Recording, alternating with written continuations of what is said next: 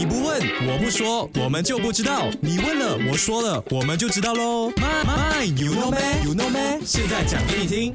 那常常听到有人说啊，光呼吸就会胖来形容自己瘦不下来，有没有？那每次我们听到这种话呢，都认为是好玩的，然后呢是开玩笑的话罢了，然后呢很快就容易忘掉，有没有？但是啊，最近啊这样子的说法呢被证实了是有可能的，因为近这几年呢，我们的这个空气污染相当的严重，许多研究呢也显示啊，空气的确会影响脑部，然后呢进而影响胃口的控制，容易让人食欲大开，然后呢空。气污染呢，引起这个身体的反应呢，也会逐渐演变成为这个呃新陈代谢失调啊、糖尿病啊、肥胖啊、三高等等这些并发症。严重的话呢，可能会有高血压、心血管疾病的。所以呢，呼吸有没有害？嗯，以前呢可能说呼吸没有害，但是现在呢可能说呼吸有害的。OK，